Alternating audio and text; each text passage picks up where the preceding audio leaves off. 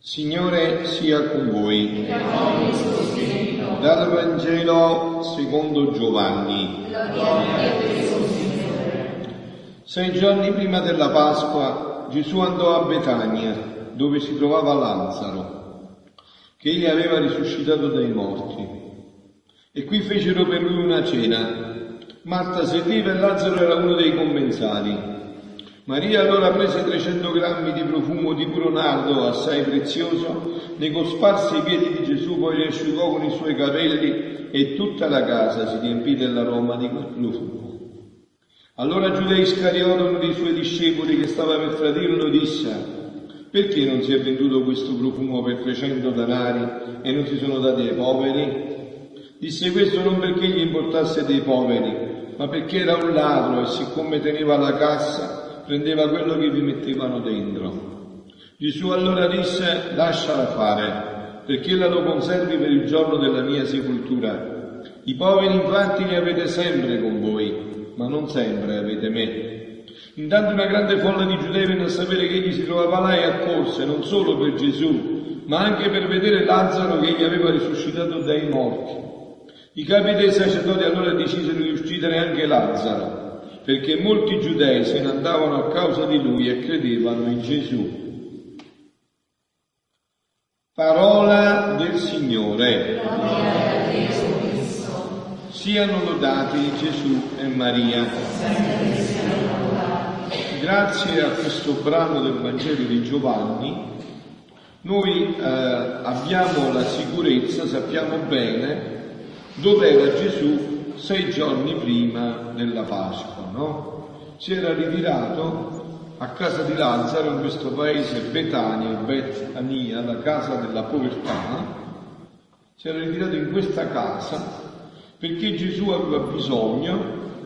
Sapeva che ormai doveva affrontare questa prova terribile. E che cosa si fa quando c'è da affrontare una prova terribile? Se c'è la possibilità, dove c'è una casa bella di amici veri, dove tu puoi aprire il cuore, dove non devi stare attento alle parole, agli atteggiamenti, dove non devi stare attento alle lacrime, dove puoi effondere tutto il tuo cuore perché l'altro ti capisce. E chi più di questa casa per Gesù, dove c'è i 3 amici forti di Gesù, Lazzaro, Marta e Maria. E Gesù quindi è là tutto in pace, a vivere questo momento di pace, quando Maria, come avete sentito, fa un gesto che a mio avviso è molto... non solo profetico, ma molto profondo. Per me Maria, questa Maria, è la stessa Maria che ha pianto ai piedi di Gesù. Ha consumato tutte le lacrime e adesso ci rimane il dono più grande, no? Da certe letture mistiche sembrerebbe che questa Maria sia la Maria che si è convertita, che si era data una prostituzione di classe, ecco anche perché aveva questo profumo così prelibato, no? Ma convertita, ha ribaltato tutta la sua vita completamente e conclude con questo gesto, rompendo questo vasetto di un profumo preziosissimo, che costava tantissimo, tanto che Giuda, che era solo intento a questo, subito lo ravvisano, lo sparge ai piedi di Gesù e sicuramente avrà mischiato anche le sue ultime lacrime, perché chi ama avverte che può succedere che sta succedendo qualcosa di particolare all'amato, è vero? Chi ama avverte che oggi è lunedì santo, che questa non è una settimana come le altre. Chi ama avverte che tra poco Dio andrà sulla croce per i miei peccati, è vero? L'amore te lo fa sentire, no? Cos'è l'amore della mamma per il figlio? Avverte il pericolo, no? Dalle parole, dagli occhi. Sicuramente Maria aveva imparato a leggere negli occhi di Gesù e quindi fa un gesto che richiama molto queste lacrime ai piedi di Gesù. Però ci sono diversi tipi di lacrime. Voi sapete che c'era una colletta nella chiesa, nella messa, che faceva proprio chiedere il dono delle lacrime. Papa Francesco ha parlato in diverse omerie delle lacrime. Però ci sono diversi tipi di lacrime, no? Sono le lacrime fanciullesche, lacrime capoccio secche, no? Queste le definirei io lacrime virili, lacrime forti, lacrime che piangono per un motivo forte, deciso.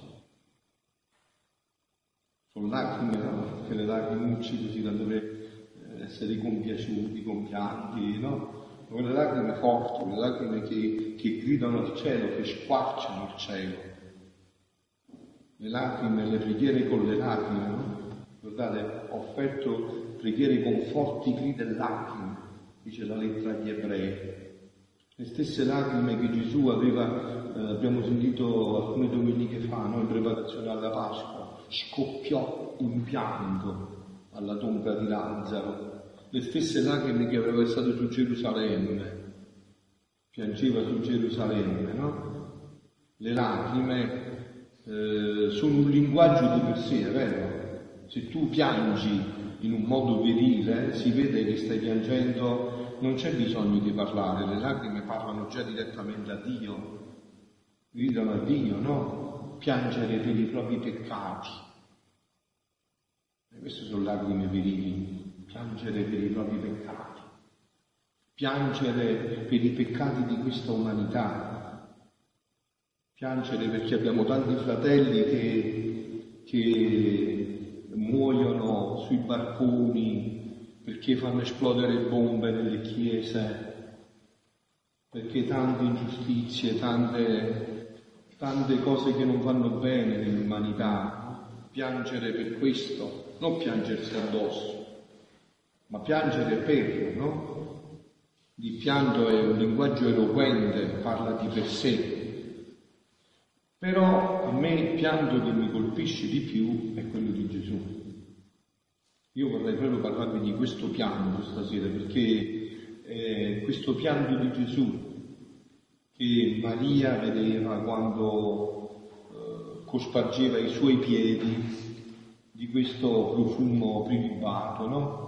Vedeva questo pianto di Gesù, ma non poteva vedere però quello che Gesù invece ha fatto, ha proprio esplicitato a Luisa in un brano meraviglioso del 20 dicembre del 1925, cui titoletto porta proprio così: sulle lacrime di Gesù e come versò tutte le lacrime delle creature.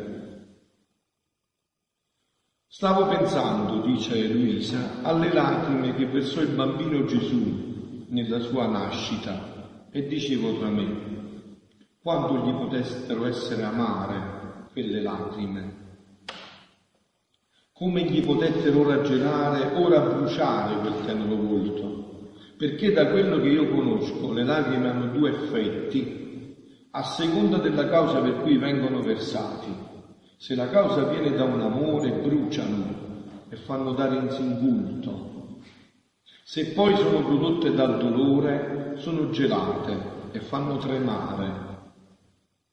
Al mio regio bambinello c'era un intenso e infinito amore e un dolore senza termine, sicché molto gli potettero costare le sue lacrime.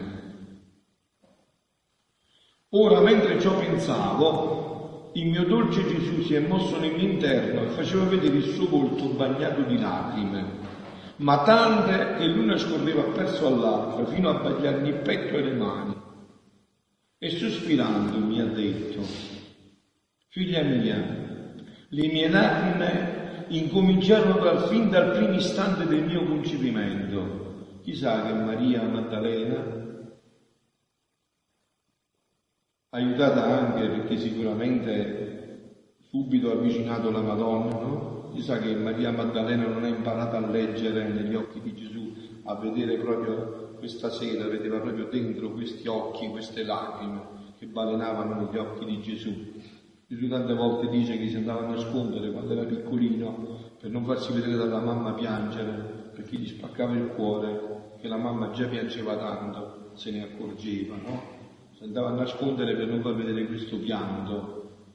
Questo pianto che oggi non c'è più, oggi siamo diventati cuori duri, abbiamo più il pianto è fatto per i cuori che sentono, davvero sentono il dolore proprio degli altri, no? Dice, cominciarono fin dal primo istante del mio concepimento nel seno della mia mamma celeste, fino all'ultimo respiro sulla croce.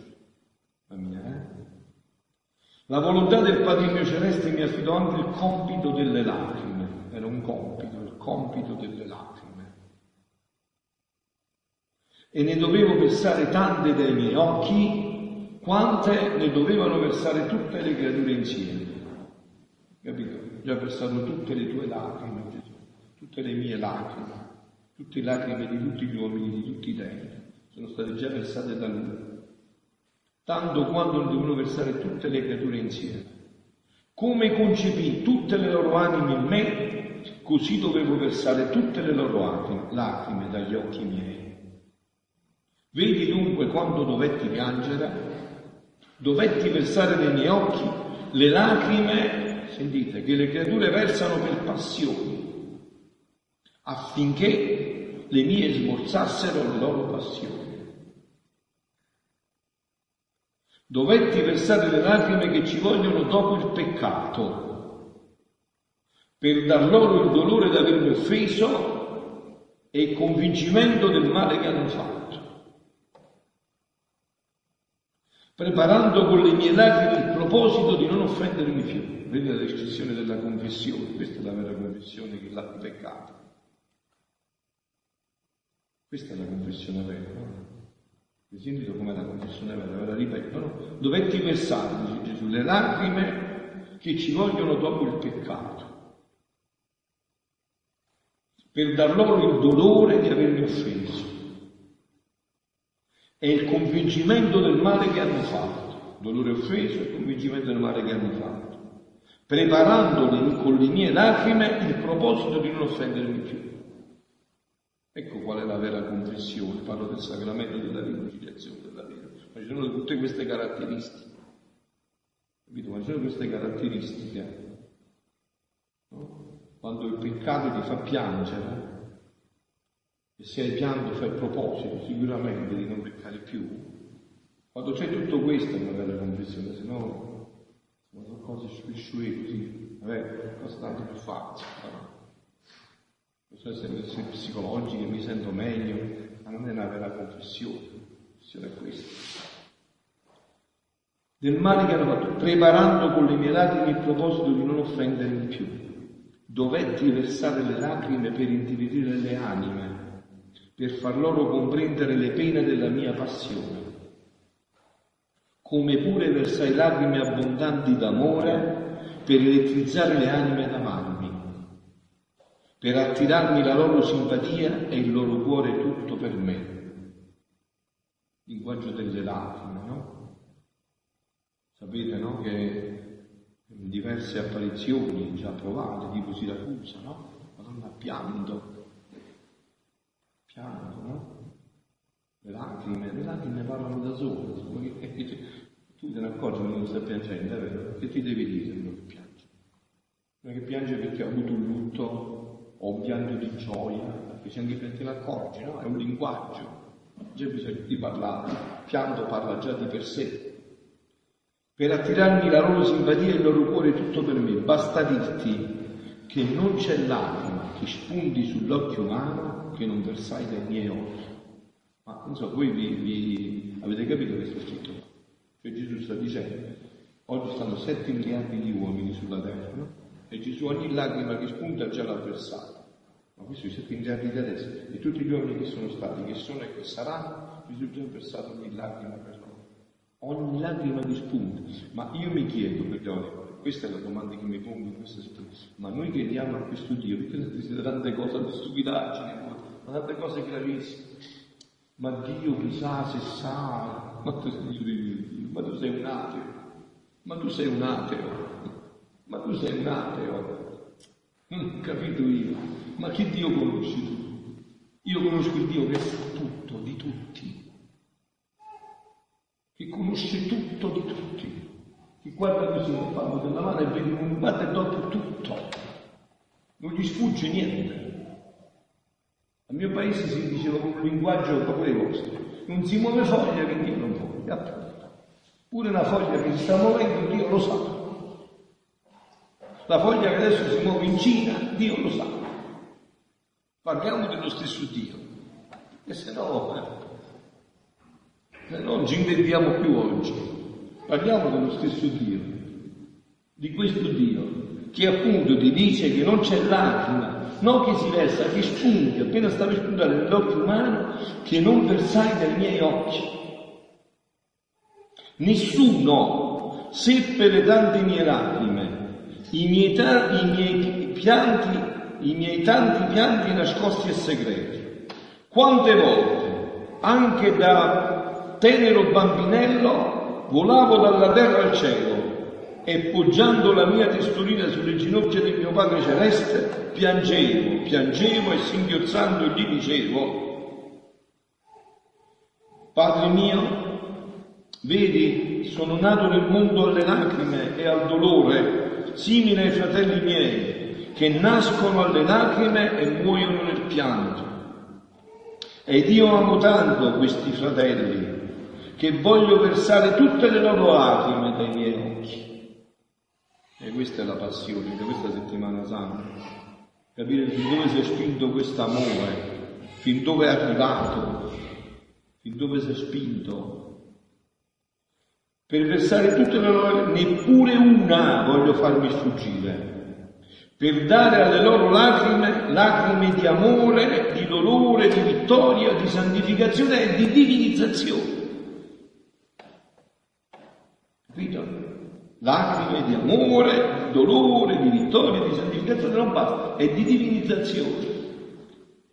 Quante volte la mia cara mamma, guardandomi, restava trafitta nel vedermi tutto bagnato di pianto. E lei univa per il dolore di vedermi piangere le sue lacrime alle mie, e piangevamo insieme. E questo è un capitale tutto nostro, tutto dato a noi. E alle volte ero costretto a nascondermi per dar sfogo al pianto, per non trafiggere sempre il suo cuore materno e innocente. Altre volte aspettavo quando la mia celeste mamma, per necessità, doveva occuparsi in altre faccende domestiche, per dar sfoggio alle mie lacrime, per poter compire il numero delle lacrime di tutte le creature. Vi visto quello che faceva 30 anni Gesù a Nazareth? Tutto questo per ogni uomo, per ognuno.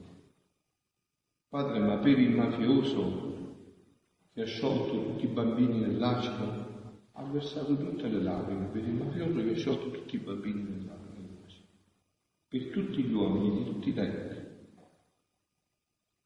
per tutti gli uomini. Un Dio nel sentire ciò gli ho detto: amore mio Gesù, sicché anche le mie lacrime hanno versato gli occhi tuoi, come pure quelle del nostro primo padre Adamo, e io voglio che le versi sull'anima mia per darmi la grazia non solo di fare la tua santissima volontà, ma di possederla come cosa e volontà mia. In questo mentre Gesù scuoteva la testa e dal suo volto scorrevano le lacrime sulla povera anima mia. Così può venire anche per noi stasera, Non è che questa è un'idea, questa non è un'idea, questo è un fatto che è in atto. Stasera si può realizzare anche su di noi, dipende da noi. Questo si può realizzare anche per noi. E ha soggiunto: figlia del mio volere, certo che versai le tue lacrime, perché passando dagli occhi miei le tue, ti potessi dare il gran dono della mia volontà. Ciò che non potette ricevere Adamo con le sue lacrime, ad onta che passando dai miei occhi lo puoi ricevere tu, perché Adamo prima che peccasse possedeva la mia volontà e col possesso della mia volontà cresceva nella somiglianza del suo creatore, e tanto cresceva che formava l'inganno di tutto il cielo e tutti si sentivano onorati nel servirlo. Io vi chiedo, ma voi vi siete mai chiesti perché stamattina sono uscito dalla cappella per andare verso la mia celletta dove dormo e c'era un uccello appena sentì il mio passo se ne è scappato. Perché? Perché se ne è scappato? Perché e non c'è più quell'armonia. Invece ho sentito che Adamo tutti gli obbedivano, tutti lo servivano. Abbiamo rotto tutte le armonie, rompendo l'armonia con Dio si è spinternato tutto, si è disorientato tutto. Quindi non sono favole quando voi sentite che a San Francesco l'uccello andava, non è una favola di Cappuccetto Rosso, non è l'ecologista, no? Era che San Francesco era stato un uomo creatalitico, hai capito? C'era ritornato in quella unione con Dio, così come eravamo stati creati. Non sono le favole di Cappuccetto Rosso, no? Sono uomini che hanno fatto sul serio con Dio e quindi si sono riuniti, sono riappacificati con tutto il creato. Perciò San Paolo dice la creazione geme e si contorce nelle doglie del parto aspettando la redenzione al fine. Perché noi peccando ci siamo tirati dentro anche tutta la creazione e la creazione adesso non può ritornare a dimostrarci quello per cui Dio l'ha creata se noi non rientriamo nella divina volontà. E le lacrime più amate, tutte le lacrime di Gesù, hanno come scopo questo, di portare l'uomo in questo regno. Queste sono le lacrime di Gesù. Gesù ha prestato tutte le lacrime perché l'uomo ritorni in quel progetto originario. E col possesso della mia volontà, dice, di Adamo cresceva la sua, e tanto cresceva che formava l'incarno tutti, cioè, tutti si sentivano urlati nel servirlo. Dopo il peccato ne perdette il possesso del mio volere. E ad onda che pianse la sua colpa e non peccò più, capite? Dopo che ha peccato Adamo, non è che ha fatto altri peccati come facciamo noi, ha pianto per tutta la vita, si è fatti i canaletti come San Pietro, no? San Pietro dopo che ha rinnegato, quando è morto lui canaletti, tanto che aveva pianto. Ma io mi chiedo, mi chiedo per me e mi chiedo anche per voi, ma noi come mai non avviene questo? Cioè, come abbiamo ancora la forza di guardare gli altri e non piangiamo i nostri peccati e noi ci facciamo le canalette? Ci siamo ancora convertiti, siamo ancora così, siamo ancora all'acqua di rosa. Siamo ancora all'acqua di rosa, no? Perché se non la conversione si vede dai segni, cioè si vede da questi segni. Volere, e ad onda pianse la sua colpa e non peccò più. Potette fare la mia volontà, ma non possederla. Perché? Se vi facessi una domanda, perché non poteva possederla? Perché se dopo si era pentito, perché non poteva possedere? Che mancava nulla. Non si poteva rimediare più. Guardate, il problema sta in questi termini, no? Quando noi facciamo un peccato mortale, chi di voi non ha fatto mai un peccato mortale? Stiamo tutte le mani in giocare. Quando noi facciamo un peccato mortale, non possiamo rimediare più. Abbiamo fatto un guaio senza fine. A chi ci prende questo consiglio, ma non è meno più vero. Noi facciamo un peccato mortale, abbiamo fatto una cosa irreparabile. Non perché noi possiamo fare una cosa assoluta, noi siamo creati, noi possiamo fare solo cose finite, ma perché abbiamo offeso Dio, che è infinito, abbiamo provocato qualcosa di infinito. E un infinito, si può riparare con 10.000 miliardi di finiti? Per un infinito, se lo vuoi rimediare, ci vuole solo un altro infinito. E quindi per rimediare all'infinito di un peccato dobbiamo dire l'infinito che è Dio, Gesù Cristo, figlio di Dio. Capito? Quindi Adamo ha pianto tutto quello, non ha mai peccato più, ha fatto tutta una vita di penitenza, si è contrito in un dolore perfetto, ma non poteva più, perché mancava Gesù Cristo. Gesù Cristo è il divino riparatore. Mancava il divino riparatore. Perciò ho detto tante volte, io non credo a Dio. Io credo al Dio di Gesù Cristo, al Dio di Gesù Cristo. Non credo a Dio così, no, io credo al Dio di Gesù Cristo, a questo Dio, al Dio di Gesù Cristo. Quindi dice, perché mancava il divino offeso che doveva formare il nuovo innesto divino tra la creatura e il creatore. Si era rotto la connessione, l'innesto, non si poteva fare più. Per fare questo nuovo innesto doveva venire il divino offeso, il divino riparatore. E se io facessi un'altra domanda, e quando è avvenuto questo innesto per noi?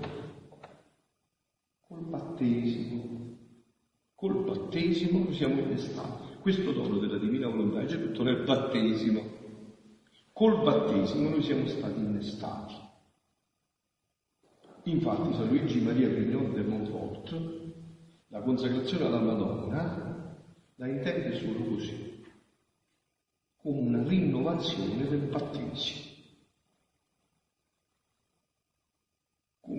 Come prendere atto di questo innesto che è avvenuto in Maria Santissima. Questo innesto è avvenuto con l'incarnazione, nel grembo di Maria, come che Maria è centralissima, è fondamenta. Questo tante volte, io potevo fare a meno di Maria, certo, ci dà le stesse cose, diciamo, perché queste, quando non si vogliono capire le cose, certo ne farà a meno, ma non ha voluto fare a meno. E cioè chi non ha voluto fare a meno, adesso nessuno li può fare a meno. È facile, vero? Se Dio non ha voluto fare a meno, adesso nessuno ne può fare a meno. Se non fa meno di Dio, fa meno di Maria. È centrale, è lo snodo fondamentale di questo passaggio. Quindi dice, faceva mancare il divino offeso che doveva formare un nuovo innesto divino tra le creature e il creatore, per fare varcare di nuovo le soglie dei possedimenti dell'eterno volere. Questo innesto venne fatto da me, verbo eterno, dopo 4000 anni. E Adamo era già passato alle soglie dell'eternità. Quindi ecco perché Adamo non si potette rinnestare, perché Adamo ebbe un dolore perfetto, ma mancava il divino riparatore, il divino offeso. Ma ad onda di questo innesto divino fatto da me, con lacrime e sospiri e pene inaudite, quanti si riducono alla condizione di Adamo dopo il peccato, a fare solo la mia volontà, altri non la vogliono conoscere. Altri si ribellano ad essa. Solo chi vive nella mia volontà si eleva allo stato di Adamo innocente prima di cadere nel peccato. Vedete? Il vivere nella mia volontà ci riporta là. Perché adesso abbiamo il divino riparatore. Infatti sabato santo all'esultat, come diremo, una cosa proprio da pazzi. Felice colpa per chi ci ha meritato un così grande salvatore. Felice colpa, perché adesso abbiamo la possibilità non di ritornare solo allo stato di inizio, ma uno stato ancora più bello, perché il suo sangue ormai è stato versato per me e quindi questo sangue mi rende ancora più bello di come fui creato. Quando fiaterà di nuovo, dice Gesù, perché fiaterà di nuovo, questa è l'effusione dello Spirito Santo, diventa ancora più bello perché c'è il sangue versato per me in atto adesso, non solo in potenza come possibilità, ma realmente fatto. Perciò Sant'Agostino dice felice colpa. Non è che lo dice così, dice proprio per questo. C'è che grande distanza tra quella che passa la distanza che c'è tra Adamo innocente e Adamo dopo il peccato.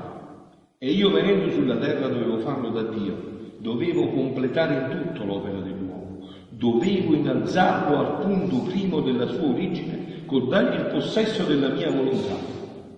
E sebbene molti se ne servono della mia venuta come rimedio alla loro salvezza, cioè prendono solo le medicine, sempre le medicine, e quindi prendono la mia volontà come medicina, e lo dicevete, come medicina, affinché sorgano le anime che la prendono come vita, e con farla conoscere ne prendo il possesso, e così completerò l'opera della mia venuta sulla terra, e avrà frutto l'innesto divino, formato di nuovo con la creatura. Sentite che bello. E le mie lacrime si cambieranno in sorrisi celesti e divini per me e per loro. Avete visto quell'immagine che noi diamo come immagine di Gesù della Divina Volontà, no? Visto che c'è il bel verso Cristo, no? E questo è avvenuto. Era un incontro della Divina Volontà e Gesù ha trasformato le lacrime, perché certo, voi immaginate se noi fossimo tutti figli della divina volontà, e che motivo ci sarebbe più a Gesù che piangere? Se un papà che tiene 15 figli, 12, 13 figli, tutti bravi, tutti educati, tutti studiosi, tutti seri, tutti buoni, tutti altri, il papà sta sempre col cuore nello zucchero, sempre felice, sempre sorridente il papà. Che gioia il papà quando si sentirà a casa con questi figli sempre così, no? Sarebbe la stessa gente, no? Se potesse avere una comunità, insomma, di figli tutti così, sarebbe bello, sorriso sempre continuo, no? Non hai figli sempre così, belli, disponibili, tutti. Questa è questa. Perciò le lacrime di Gesù cesseranno solo e esclusivamente quando ci sarà questa vita della divina volontà. Speriamo, Signore, che sia questa Pasqua, il passaggio dal le lacrime dell'umana volontà alla gioia della divina volontà. Siano lodati Gesù e Maria.